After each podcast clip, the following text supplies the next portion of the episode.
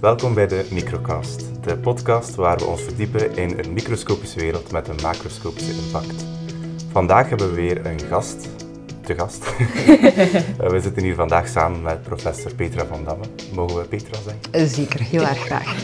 Dag Petra, wilt u misschien iets vertellen over uw onderzoek? Ja, graag. Kort? En te gast, we gaan het dus hebben over gastheerinteracties met bacteriële pathogenen. Okay. Uh, zelf ben ik van training uh, een eiwitbiochemicus en wij zoeken, onderzoeken eigenlijk de functie van welbepaalde eiwitten. En in de context van bacteriële pathogenen en de interactie met hun gastheer gaan we dus de functie van welbepaalde eiwitten die de ziekteverwerkende capaciteit van deze bacteriën met zich meebrengen gaan onderzoeken. Oké. Okay. Superleuk. Ja. Ja. En waar werk je ergens? Uh, we werken uh, aan de Universiteit van Gent. Okay. Um, dus zoals ik zeg, oorspronkelijk een eiwitbiochemicus als training. En wij hebben voornamelijk aan methodologieontwikkeling gedaan om dus eiwitten en hun functie te bestuderen. Hè. Maar um, oorspronkelijk deden we dit in, bij zoogdiercellen. Maar dus eigenlijk de fascinerende wereld van de micro-organismen heeft er toch wel toe geleid dat we dus die interactie tussen micro-organismen en hun gastheer willen bestuderen. Oké. Okay.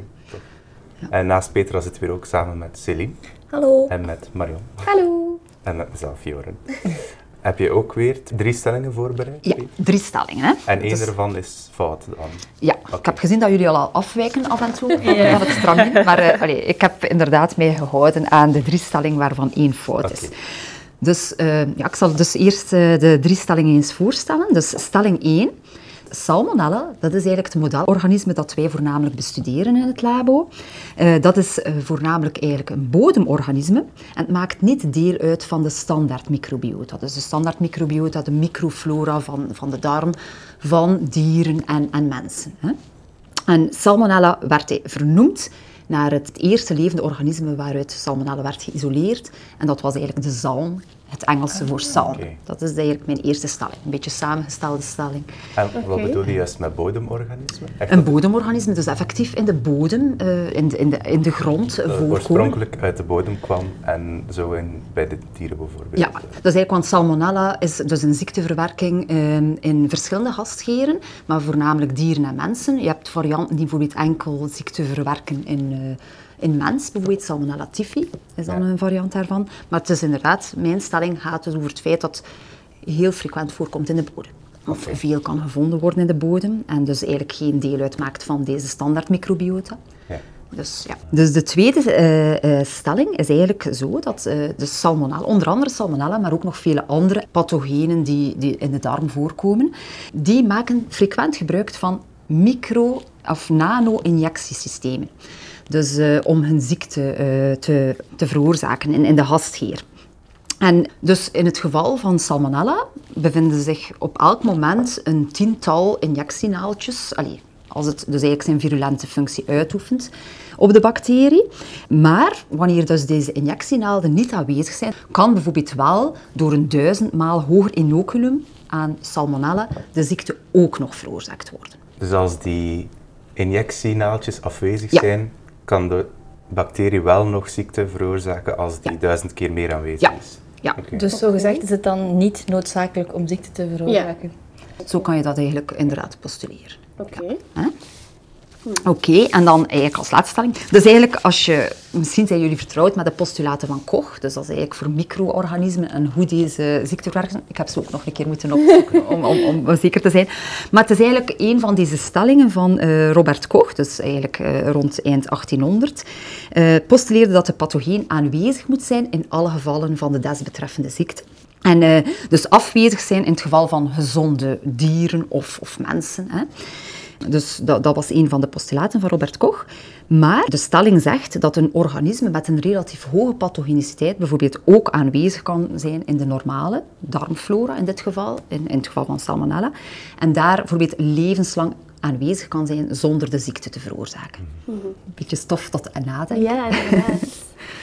Oké, okay. wacht, stelling één. Dus het komt veel voor in de bodem, Salmonella. Ja. Ik kan dat wel begrijpen, want dat zit toch vaak in uitwerpselen van dieren dan? Ah ja, dat is een goed punt. Dus Salmonella zou dat kunnen overleven in de bodem? Ik denk dat wel. Want wij kunnen besmet worden door... Ja, dus dat lijkt mij. Ja. En wat was het tweede deel van de stelling met de, met de zalm dan? Ja, dus eigenlijk dat salmonella als bacterie voor de eerste keer werd geïsoleerd uit zalm. En, en okay. ja, daar, vandaar de naam dan, mm-hmm. ja, salmonella. Maar zalm zit nu wel in het water. Misschien dat dan de bodem zo in het water terechtgekomen is en dan in de zalm, ik weet niet. Dat klinkt nog zo logisch, ja.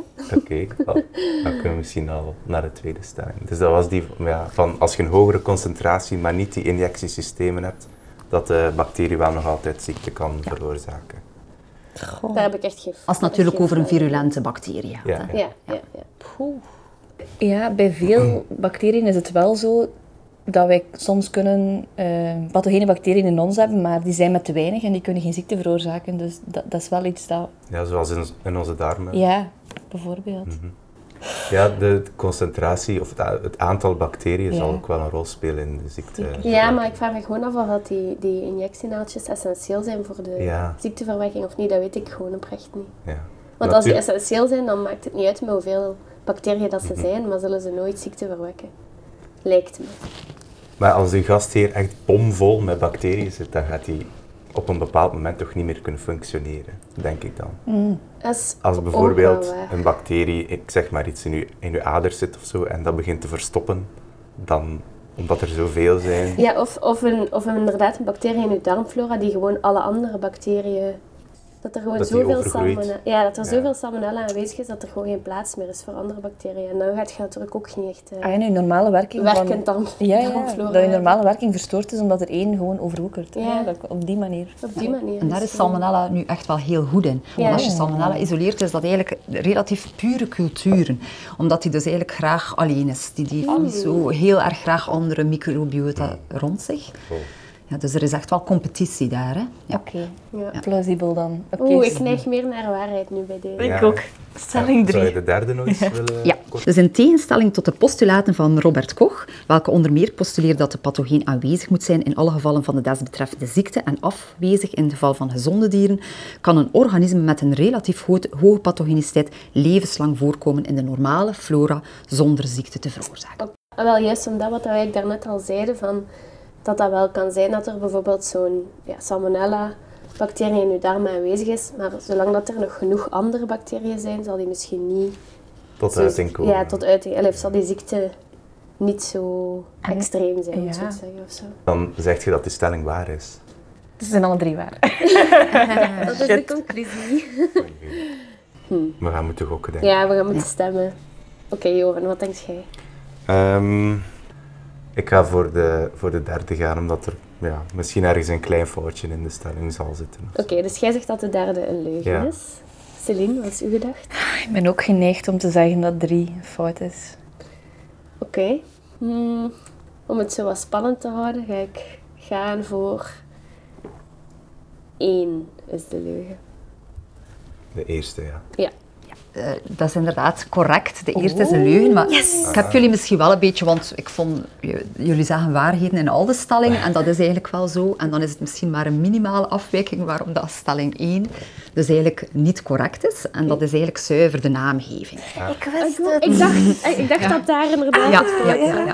Ik dacht, ik zei, ah, ja, ik had dat nu nooit gehoord. Ik dacht dat dat van een persoon was die de eerste keer die... Ja, maar dat klopt. Dat komt eigenlijk van een dierenarts. Dat is eigenlijk die, die, die Daniel Salmon noemde. En... Uh, Uh, dus ja, daarvan is de naamgeving afkomstig. Nu, als je gewoon eens googelt en, en je kijkt naar salmonella-infecties, dan zie je soms filmpjes met sal salmonella, rauwe salmonella-infecties veroorzaken van zalm. Dus het kan wel iemand op het verkeerde spoor brengen. Mm-hmm. Vandaar dat ik dat nog een keer onder de aandacht mm-hmm. wil brengen. Nu, het is wel degelijk zo dat bacteriën heel frequent de naam krijgen van de ontdekkers. Mm-hmm. Nu, in het geval van salmonella, uh, vernoemd naar uh, de dierenarts uh, Daniel Salmon, is het eigenlijk wel zo dat zijn assistent de ontdekking en de isolatie gedaan heeft. Dus je ziet altijd erop staan dat de resultaten op uw naam terechtkomen. Zeker als je de unieke kans krijgt om een bacterie zoals salmonella een naam te geven. Uh, en welk dat, jaar is, is salmonella? Dus in achttien vijfentachtig. Oké, okay, ja. maar dus het, het andere deel van de stelling, dus dat salmonella veel in de bodem voorkomt, dat is wel ja. correct. Dan. Ja, en dat is eigenlijk heel interessant. Dat is het geval voor veel bacteriën. En salmonella kan heel lang overleven. Voor echt uh, goede amplificatie heb je natuurlijk zevenendertig graden, bijvoorbeeld, zoals de temperatuur in de darm nodig, maar kan eigenlijk ook al amplificeren aan temperaturen zoals twintig graden. En, en dus eigenlijk, ja. Vandaar ook, in warme temperaturen gaan er heel veel meer salmonella-infecties optreden. En dat komt ook omdat bijvoorbeeld gecontamineerd voedsel uh, buiten in, in temperaturen ja. wordt aangeboden. Dus het is de, wel degelijk zo dat heel veel meer salmonella-gevallen voorkomen in uh, lente- en zomerse temperaturen. Ja. Hè? Maar dus het komt echt wel voor in, in, in de bodem. En eigenlijk interessant uh, op te merken is, ja, hoe is dan salmonella eigenlijk een, een, een dierenpathogeen, een mensenpathogeen geworden? Het is eigenlijk zo dat salmonella kan voorkomen in de bodem, geïsoleerd, of zelf overleven in water en zo. En op die manier, um, want iedereen kent salmonella infecties van rauw vlees, uh, ei, eieren um, die niet gekookt zijn. Maar het is eigenlijk wel zo dat bijvoorbeeld groenten en fruit uh, ook gecontamineerd kunnen zijn met salmonella. Dat komt dan eigenlijk door bijvoorbeeld het besproeien of in de tuin, door de grond en de bemesting, eh, dat er dus eigenlijk eh, salmonella kan terechtkomen en, en zo de infectie veroorzaken. Ik heb ook nog een random vraag over salmonella. Maar, um, heb je eigenlijk een idee waarom dat, dat in vogels zoveel voorkomt? Vogels en, en reptielen, hè? Ja. Dus eigenlijk ook schildpadjes. Schildpadden zijn in heel veel van de gevallen, oh. uh, dat, dat haagt hem over duizenden gevallen, uh, veroorzaker van salmonella bij kinderen en zo. Ja. En dus eigenlijk ook kleine kuikentjes. Als huisdier dan of zo? Ja, als oh, wow. huisdier, ja, ja, ja, ja, ja, ja. Bijvoorbeeld zalm, waar we daar juist van spreken, zalm, zalm kan geïnfecteerd zijn in een darm, kan effectief, hè? Maar ja, dat is niet echt een link tussen, dat is de enige link tussen salmonella en zalm. Uh, maar ja, reptielen en vogels zijn eigenlijk, ja, er moeten daar bepaalde aspecten aan die gastheer zijn waarom dat de bacterie uh, daar eigenlijk... En dat is, dat is wel heel moeilijk soms te achterhalen. Evolutie en soms ja. zelf veel toeval. Ja, ja, ja, ja, ja. Soms ik ging, ik ja. ging natuurlijk zeggen, ja. reptielen en, en, en vogels ja. zijn er ook uit geëvolueerd. Zijn natuurlijk ja. ook al heel lang mm-hmm. op aarde. Dus misschien heeft salmonella gewoon al superveel tijd gehad om daarom ja. te optimaliseren. Ja, en ja. daarom... Ik zou het eigenlijk ook wel willen weten. Misschien is er iets van gekend, maar allee, alleszins, uh, het is, het is eigenlijk ja. niet mijn kennisdomein. Maar dus hoe is de evolutie van salmonella naar bijvoorbeeld ook een, een, een pathogeen uh, mede gefaciliteerd? Dat is bijvoorbeeld, salmonella kunnen over, ook overleven in amoeben. En amoeben, die zijn, zitten ook in de bodem, zijn eencellige eukaryote organismen. En die hebben eigenlijk ook een soort van grote vacuolaire structuur. Hè? Okay. En dus eigenlijk... Ja, om voedingsstoffen makkelijker te krijgen, heeft salmonella daar eigenlijk ook, uh, wordt heel frequent in, in amoebes teruggevonden. Hmm. Maar amoebes worden daar niet zo echt ziek van.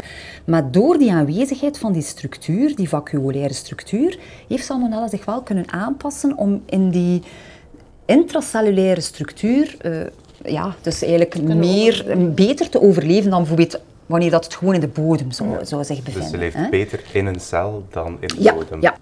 Dus, maar in het geval van salmonella, die heeft mechanismen ontwikkeld om zijn opname te faciliteren, ook in epitheelcellen. Hè? En dus om echt in die cel terecht te komen. Nu, een epitheelcel op zich gaat hij niet zomaar bacteriën uh, opnemen. Het is eigenlijk een, eerder een bescherming om de darmflora, waar dat er heel veel bacteriën zijn, af te schermen van, van, de, rest van, van de rest van het nee. lichaam. Hè. Nee. En dus dat gebeurt, allee, we gaan er straks ook over hebben, over die in, injectienaaltjes, gaat dus eigenlijk eiwitten gaan injecteren in die epitheelcel, die ervoor zorgen dat er um, aan het uh, skelet van de cel, eigenlijk van de epitheelcel, wijzigingen zijn, zodanig dat er een opname uh, kan gebeuren van de salmonella-bacterie wow. in, in de cel. Dus de en, mensencel of dier, dierlijke cel ja. gaat uh, de bacterie eigenlijk omringen met zijn eigen celstructuur, waardoor ja. dat de bacterie geïnternaliseerd wordt. Ja, dat klopt volledig. Okay. Maar ja, die bacterie is zodanig slim en die kan eigenlijk heel mooi overleven in vacuolaire structuren. Hè? Zoals dus, in die amoebes. Ja, ah, ja. Een, beetje, een beetje gelijk die, die amoebes. Natuurlijk, vacuolen, we kennen dat allemaal, voor afbraak van eiwitten in de cel. Maar die salmonella zorgt ervoor dat hij terechtkomt in een vacuole. Die pH is rond de vijf, Allee, om een referentie te geven, uh, neutrale pH is pH zeven.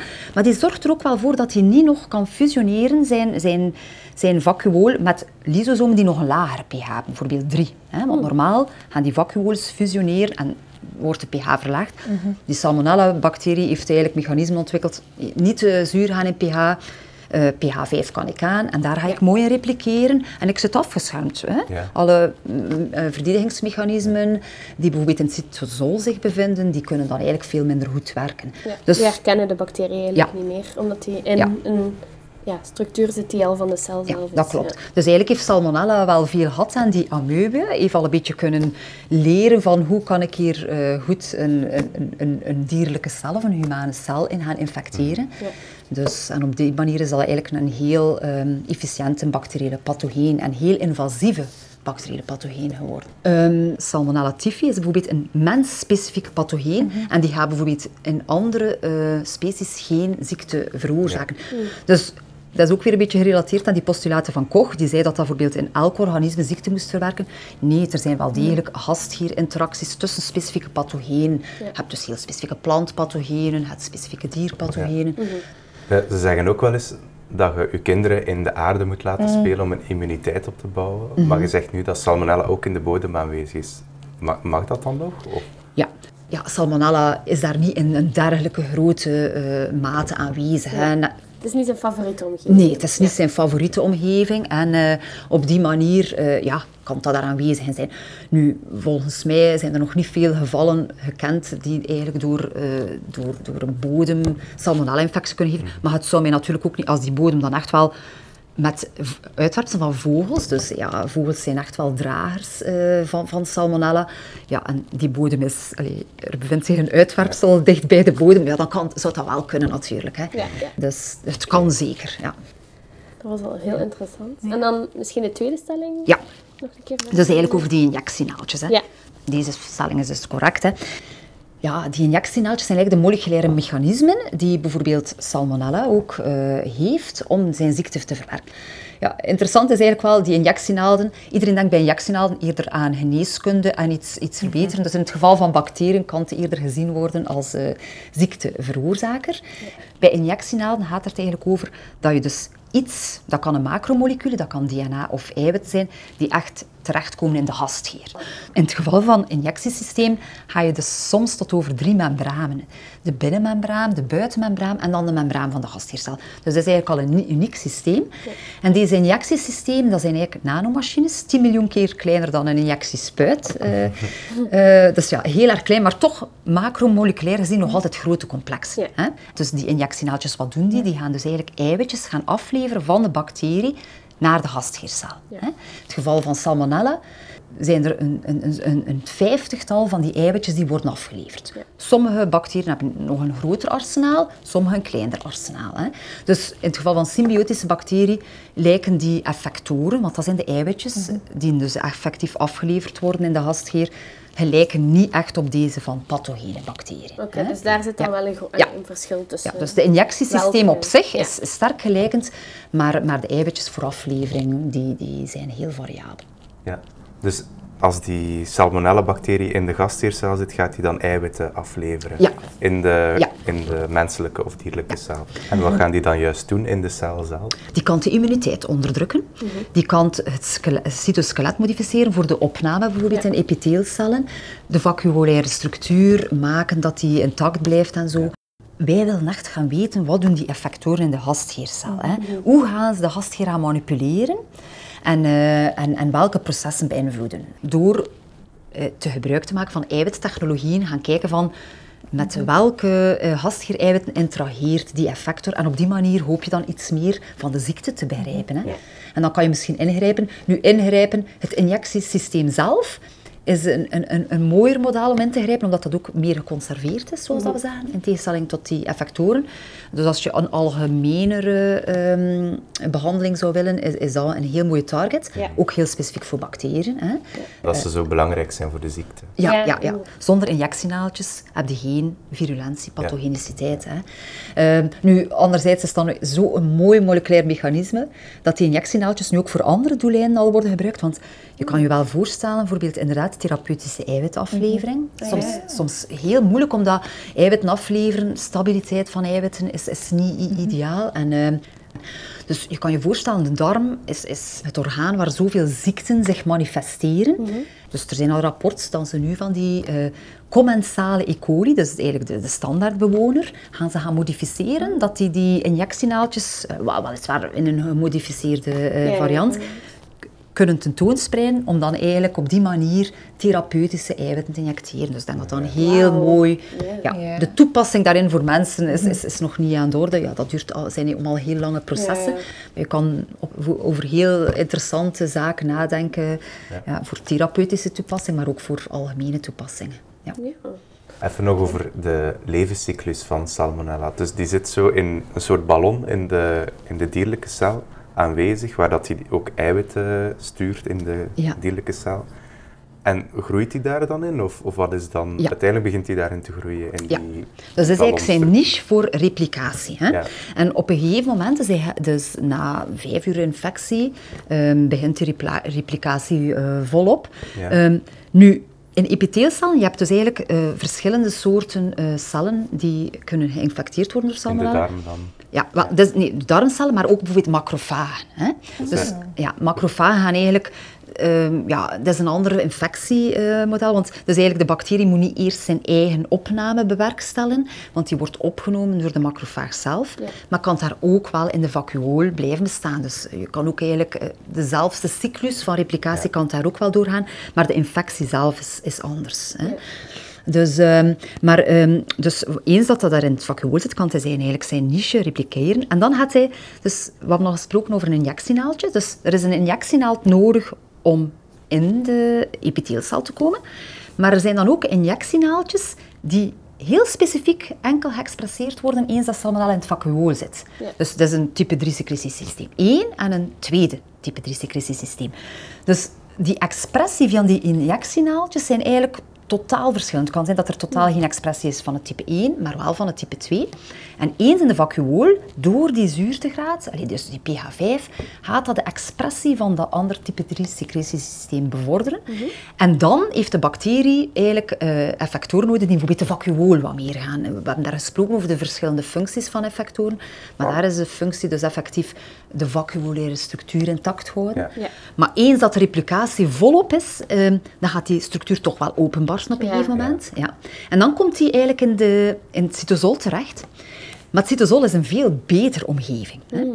Dus uh, niet tegenstaande dat de bacterie daar dan minder beschermd is. Hè. We zouden dan denken dat het allemaal voor niets geweest was. Ja, maar het voordeel van bacteriën is, je hebt er niet veel nodig. En, uh, er mogen er veel... Uh, dus eens dat die, bijvoorbeeld die, die bacteriën in het, epithel, uh, in het cytosol terechtkomen, ja, dus die gaan sneller herkend worden en zo, maar er is daar ook een hyperreplicatie. Dus mogelijk. Ja, ze gaan eigenlijk nog sneller delen, omdat alle voedsel is daar voorhanden, ah, ja. heel rijk. Ja. Dus ja, die, die, die cel is daar druk bezig om te kijken wat dat ze gaat doen, om dat op te lossen, maar dat gaat dan niet zo rap. En op die manier kan dan eigenlijk ja, de, de bacterie door celdood openbarsten. Hè? En dus kunnen de bacteriën weer vrijkomen om dan weer een nieuwe infectiecyclus te starten. Ja, ja dus dat kan. Ja, okay, ja. En, en dan is het eigenlijk zo, want nu spreken we enkel over een, een celinfectie. Maar dus in het geval van, van Salmonella typhimurium, die dat is eigenlijk de, de, de meestal um, diarree eigenlijk kan veroorzaken, mm-hmm. dat is eigenlijk een ziekte die... De symptomen kunnen al na zes uur na infectie kunnen beginnen optreden, dus heel snel. Mm-hmm. Hè? Maar het is ook in zeven dagen meestal gedaan. Als je niet bijvoorbeeld, in, in bijna alle gevallen, want eigenlijk Salmonella typhimurium geeft maar... één geval op duizend ongeveer, of één op tweeduizend, dat echt sterft hè, aan die infectie. Dus eigenlijk, terwijl dat er eigenlijk een bijna honderd miljoen gevallen per jaar gerapporteerd worden, in de wereldwijd. Hè. Ja. Dus de, de sterfte daarvan is niet zo, zo groot. Vandaar dat er ook heel weinig wordt ingegrepen met antibiotica, ja. hè, gezien de resistentiepolitiek. Maar ook de ziektesymptomen verdwijnen al na zeven dagen. Ja. Nu, in het geval van sommige salmonella-varianten, Salmonella typhi, dat is een humaan-specifieke pathogeen, eh, veroorzaakt tyfus, veel eigenlijk ergere symptomen en ook daar tienmaal meer geval, uh, kans op dood van de gastgever, ja. dus één op honderd. Uh, als Omdat die cellen ook afsterven van de gastgever. Ja, maar het is eigenlijk zo dat, dat, dat um, het is zo'n invasieve ziekte, dus die is zo goed om, om in die cellen terecht te komen. En dus eigenlijk uh, in, in, in, in, bij, in het geval van Salmonella typhi, komt hij dus in de darm, uh, op die manier komt hij eigenlijk in, in het lymfesysteem, oh, okay. kan hij ja, ja. dus endotheelsysteem in, in bloed terechtkomen, mild. Uh, kan eigenlijk alles gaan infecteren ja. in het lichaam. En finaal kan het ook terechtkomen in de galblaas en dat is eigenlijk ja, de reden daarom, allez, dat, dat moet ik zeggen, daar ben ik nu ook niet echt van op de hoogte, maar daar kan die Salmonella typhi eigenlijk heel lang aanwezig blijven. Ah, hè? Ja. En, en dat brengt ons misschien bij ons laatste stelling eigenlijk, kan, kan een, een gezond persoon heel lang, uh, ja, of levenslang eigenlijk, geïnfecteerd zijn. Ja, dat is wel degelijk zo. Want in die halblaas, mensen die bijvoorbeeld geïnfecteerd geweest zijn, kunnen een jaar na uh, infectie, dus ze hebben de ziektesymptomen niet meer, maar kunnen nog altijd uh, Salmonella typhi secreteren in, in de stoelgang. Amai. Is het... Zegt tyfie, wacht, Typhoid Mary, was dat Salmonella typhie? Ja. Uh, ja, dat is inderdaad, dat is gelinkt, uh, ja, dat is inderdaad dat een persoon. De, de verpleegster, ja, die besmet was met Salmonella typhie, dat zelf niet wist, want die was kerngezond en eigenlijk, uh, ze werkte in een ziekenhuis waar veel zieke mensen lagen, allemaal aan het vermoorden was, quotation marks, onbewust. Ja. Naar uh, besmettingen. Ja. Dat is eigenlijk volledig juist op één detail na. Het was geen verpleegster, het was een ko- kokin. Ah. Oh, nog erger. Ja, ja, eigenlijk nog. Al die ja, eten ja, ja, ja, dus ja, maar ja. Zij, zij eigenlijk. Maar er is nog, het zijn andere gevallen gekend. Er zijn eigenlijk wel heel veel van die gevallen gekend van mensen, gezonde draaiers, ja, die eigenlijk, en het zou wel kunnen dat er een verpleegster uh, tussen zit, ja, ook. Maar dus eigenlijk, ja, inderdaad, die, dit, zij was eigenlijk een, een, een kokin. En zij is eigenlijk in quarantaine moeten gaan, mm-hmm, omdat ze dus eigenlijk kon gelinkt worden. Zij was kerngezond eigenlijk, ja, zij had geen ziektesymptomen. Maar dus, ja, haar moeder, die tijdens de zwangerschap, is er daar een salmonella-infectie vastgesteld geweest. Ja. Maar dus, zij denken eigenlijk dat die persoon bijvoorbeeld levenslang, en dat is eigenlijk ook al vastgesteld bij andere personen, besmet was. Mm. Uiteindelijk is die dan dertig jaar in quarantaine moeten blijven. Oh my god. Ja, ze is dus niet gestorven aan salmonella, ze is aan iets anders gestorven. Hoe kan die kokin dan andere mensen ziek maken? Ik, Omdat uh, Typhoid Mary eigenlijk in haar stoelgang wel nog... Ja. Salmonella, ja, ja, ja, maar het is, het is niet via en... stoelgang, het is echt door bereiden van voedsel. En, en waarschijnlijk inderdaad dat er, ja, inderdaad, stoelha- haar stoelgang, dat dat dan toch ergens terecht komt. Ja, of, ja, niet, hè? Ja, die tijd. Ja.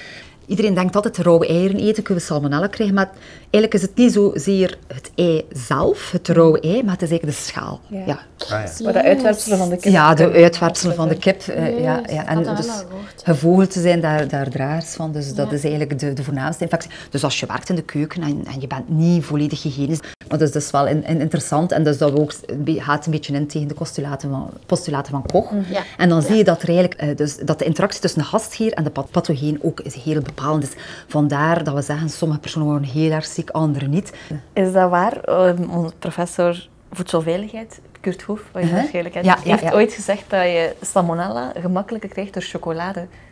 Ah ja, dat is eigenlijk, misschien zullen jullie het geval, vorig jaar was er een, uh, van Ferrero, ja, dat was inderdaad een, uh, de kindersurprise, mm-hmm, eitjes. Ja, hè? Dus ja, voor Pasen, iedereen, uh, ja, mijn, mijn twee dochters hadden ook heel graag... Zelf al zijn ze iets ouder, maar ze vinden nog altijd heel leuk een kindersurprise-eitje. Maar de surprise was dus dat er eigenlijk salmonella zat in, in de kindereitjes. En eigenlijk, ja, dus, dat, dat is effectief al aangetoond. En uh, uh, ja, hoe komt salmonella daar nu terecht in? Want eigenlijk, normaal zeggen ze, salmonella kan je verhinderen door processing van voedsel, ja, en, en verhitting. Nu, cacao is iets speciaals. Yeah. Cacao, het procedure om chocolade te maken, kan je niet op dergelijke hoge temperaturen nee, nee, brengen. Nee, want dat verbrandt. Ja, ja, en dus de smaak, dus de smaak wordt dan... Allee, het fijne weet ik daar natuurlijk ook niet van. Maar dus op die manier kan het zijn dat het er residueel salmonella overblijft. Nu, ja, in, in melkchocolade zit er ook natuurlijk melk, kan ook dan ook weer een bron zijn. Nu natuurlijk... Meestal is het eerder aan de cacao gelinkt, eh, omdat dat minder verwerkingsstappen heeft dan bijvoorbeeld mm. melkpoeder. Hè, ja. En dan, dan verwacht je al minder aanwezigheid van salmonella. Maar eh, ik weet ook van Callebaut was er... Allee, ik weet niet of ik reclame een, mag, nee, mag ja, maken. Ja, hè. Een... Of reclame, negatieve het, reclame. Het stond in de krant, denk ik. Ja, ja, ja, dus dat mocht het zijn. Ook, maar dat was daar duizend ton mm-hmm. aan chocolade. Dus ik weet niet hoeveel repen dat, dat zijn. Uh, maar het ja. grappige daaraan was wel, ze wilden dan eigenlijk uh, uh, ja, toch een beetje een goed beeld uh, krijgen in, in de media. En dus wat ze dan eigenlijk uh, gedaan hebben is, uh, doordat chocolade heel veel olie bevat, hebben ze een soort van recyclage gedaan en je kunt daar dus eigenlijk energie mee opwekken. Ik had dat gehoord, ja. ja. En, wel, en dus eigenlijk hebben ze zo op die manier veel gezinnen voorzien in hun energielating. Uh, Dus op die manier kwamen ze, vandaar dat ik toch nog een keer Callebaut ja. aanhaal, omdat dat mij toch wel bijgebleven was. Ja, dat ik, met de een... kindereitjes weet ik niet wat dan zegt Daan. Ik, ik vrees, ik vrees ver niet echt. Ja, ja, ja. Ja, ja. Ja, ik denk bij het proces van chocolade maken is het ook zo dat je chocolade eigenlijk heel lang op een stabiele temperatuur wordt gehouden. Dat wordt, dat wordt permanent op permanent, zevenentwintig graden voilà. Of zo. Hoor. En natuurlijk ja. voor bacteriën, ja. permanent zo'n lekker temperatuurtje ja. is wel ideaal ja. om zich voor te planten. Ja. Dus ik denk sowieso dat je veel uh, risico's hebt. Dus ja. Maar ik dacht dat dat ook te maken had met de matrix, omdat als de... Het komt in je maag en daarnet hebben we aangehaald, dat is heel zuur. Ja. En ik dacht, omdat chocolade vet is, passeert dat in je maag makkelijker oh, naar je darmen direct. Okay. Dat, dat was zijn reden, want bijvoorbeeld moest dat zitten en gehakt. Het is ja. puur eiwit, dat wordt in je maag al afgebroken. Ja. Maar vet niet, dat, dat passeert. Ah, oké, okay, dat is inderdaad... In België was dat iets, een tientallen gevallen. Ja, die ja, ja. Geen dodelijke gevallen nee. ook. Hè. Natuurlijk, heel, ja, voedselveiligheidsagentschap zijn heel streng daarin, maatregelen. Lekker. Veel stof tot nadenken. Oké, okay, ja, super. Ja. Dus ik onthoud dat we wel onze kinderen mogen laten spelen in de aarde, ja. zolang dat er geen vogelkak aan is. Ja. Maar ik ben ook voorstander van immuniteit toch wel een beetje ja. Uh, ja. Allee, uit te lokken. En, allee, goed. Kinderen wel laten spelen in de aarde, ja. maar geen schildpad als huisdier geven. Ja. Dat zou ik gaan meenemen. Ja, ja, ja, ja, ja. ja. Oké, okay, super. En eitjes, zowel geen... Kindersurprise eitjes als eitjes gaan we ja. aan. Dat gaan we om geen salmonella op te lopen. Ja, goed. Goeie techniek. Okay. Dank je wel, Petra, om ja. het voor te bereiden. Dat was een heel toffe ervaring. Dank je. Graag gedaan. Merci. Ja, bedankt. Salut. Fan van deze podcast? Bekijk dan zeker eens onze sociale media door te zoeken naar De Microcast op Twitter, Facebook, Instagram, Postduif, whatever floats your boat. En uh, dan horen we graag van jullie.